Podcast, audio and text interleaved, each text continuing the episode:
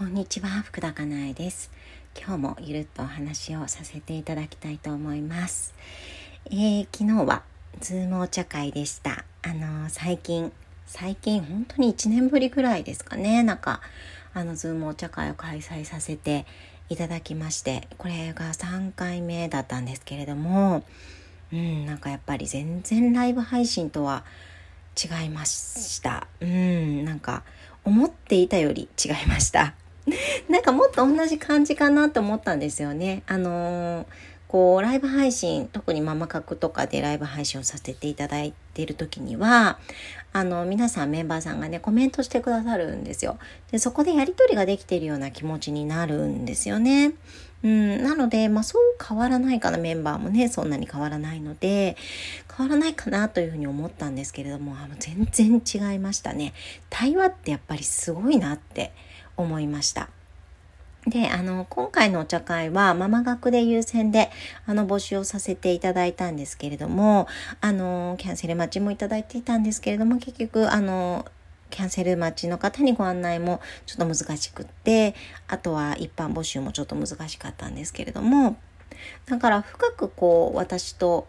ママ角で関わってくださっている方なんですけれども、やっぱり対話って本当に全然、全然違うなって思いました。うん。なんか私の中では、やっぱりズームと対面は、うん、まあ違うなっていうのを感じるんですよね。ただ、あの、ズームのメリットがすごいもうあまりにも大きすぎて、多すぎて、あの、その対面さももちろんあるんだけれども、なんかズームが便利で、あのメリットが大きいので、そこの違いってなんか最近はあんまり感じなくて、ただライブ配信とズームはもう全然違うなってもう本当に昨日に、昨日改めて感じました。まあ、人数がね、ちょっと少なめではあるので、ズームであのお茶会をするときには、それもね、影響するかなと思うんですけれども、まあ、それにしても違いましたね。顔を合わせて話ができるっていうのはもう、ここまで違うのかっていうふうに思いました。うんで、参加していただいた方にもそう言っていただけたので、うん、なんかすごく嬉しかったです。はい。でですね、最近の気づきをちょっとお話ししたいなと思って、あのー、環境ってめちゃくちゃ大事なんですよね。まあ皆さんもご存知かもしれないんですけれども、あの、人って環境に抗うことっていうのはできないので、なので環境、自分がいる環境ってものすごく大事なんですよ。自分が思ってるよりも大事なんですよね。うん、だからその環境を選ぶという視点に立つということが、あの、すごく、すごく、すごく大事なんですよ。であの長期講座のメンバーがじゃあなんでこんなにもすごく大きく短期間で変わるのかっていうともうこれまさに環境なんですよね環境がそうだからなんですよ。うんなんかその人がそうだからっていうのももちろんあるけれどもその環境を自分で選び取るだけの人が集まっているっていうその環境によってって人っていうのは環境にものすごく影響を受ける。まあ、え、環境に影響を受けるっていうよりも人に影響を受けるんですよね。人に影響を受けるので、あの、すごく自分自身の行動とか選択とかが、まあ、変化していくわけですよね。で、行動とか選択っていうのが変化するともちろん当たり前なんですけども、現実は変わるわけですよ。頭の中でいくら妄想していても、やっぱり私たちってこう選択するものがこれまでと違うものが選択できないとあのこっから先の人生っていうのはあの今までと同じになるわけですよね。うん、今までの感覚今までと同じ選択をしているのならば今,、まあ、今までと同じような人生になるわけですよ。けれどもここの選択っていうのをこれまで自分にはなかったものが選択できるようになるとやっぱり人生っていうのは大きく変わるわけですよね。でそのそれを自分一人でやろうと思うとやっぱり難しくてできないわけですよね多くの人は。うん、だから95%以上の人はできないわけですよ。で、そこで、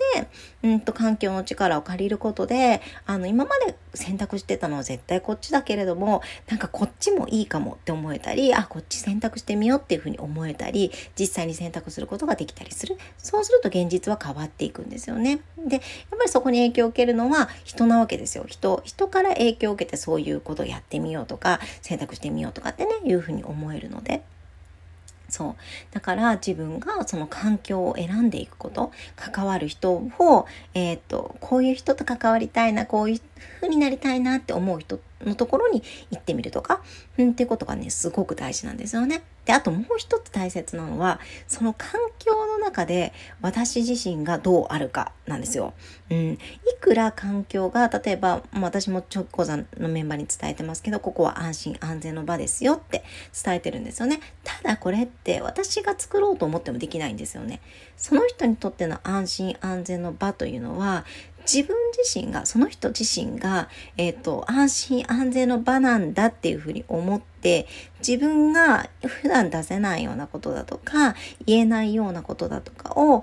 打ち明けてみる。やってみる。言ってみる。うん。なんかそういうことが自分自身ができないと、そのこの場っていうのは安心安全の場にはならないんですよね。自分の意識っていうのもすごく大事なんですよ。うん、もともとそういう環境であるってことも重要なんだけれどもそういう環境を選び取っていくっていうこともすごく重要なんだけれどもそこの中で自分自身がどうあるか、うん、っていうこともすごく大事。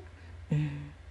例えばなんですけれども、うんと、まあ、誰かの集まりに行きましたと。今なかなかね、対面難しいかもしれないんですけれども、誰かと集まりましたってなった時に、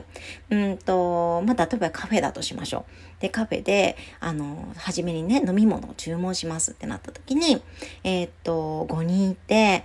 自分の前の4人が、えー、と、ハーブティーを注文しましたと。ハーブティー、ハーブティー、ハーブティー、ハーブティーって来て、じゃあ私はどうするかってなった時に、なんかこう、ハーブティーの流れだから、ハーブティーの方がいいよねっていうふうに思って、えー、注文するとか、あとは店員さんとかって、まあ、同じ飲み物の方がきっとあの楽だよねとか簡単だよねとかその方がいいよねっていうふうに思ってそれを注文するとか、うん、なんかそういうことしがちなんですよね。うん。だけれどもそこで、うん、自分が本当に飲みたい飲み物って何だろうっていうふうにあの自分に問いかけてリンゴジュースっていうふうに言うとかね、うん、このリンゴジュースって言ったらなんか他の人から何て思われるだろうとかってさ思ってハーブティーにしがちなんですよね。そうそう。自分の軸で生きることができてない場合、うん、そういうところであのハブティー、ハブティー、ハブティー、ハブティーって来たところでリンゴジュースじゃなくって、あの、あ、じゃない、ハブティーじゃなくってリンゴジュースっていう風に頼むみたいな。うん、なんかそういう風に自分はどうしたいのか。本当はどうしたいのかっていうのを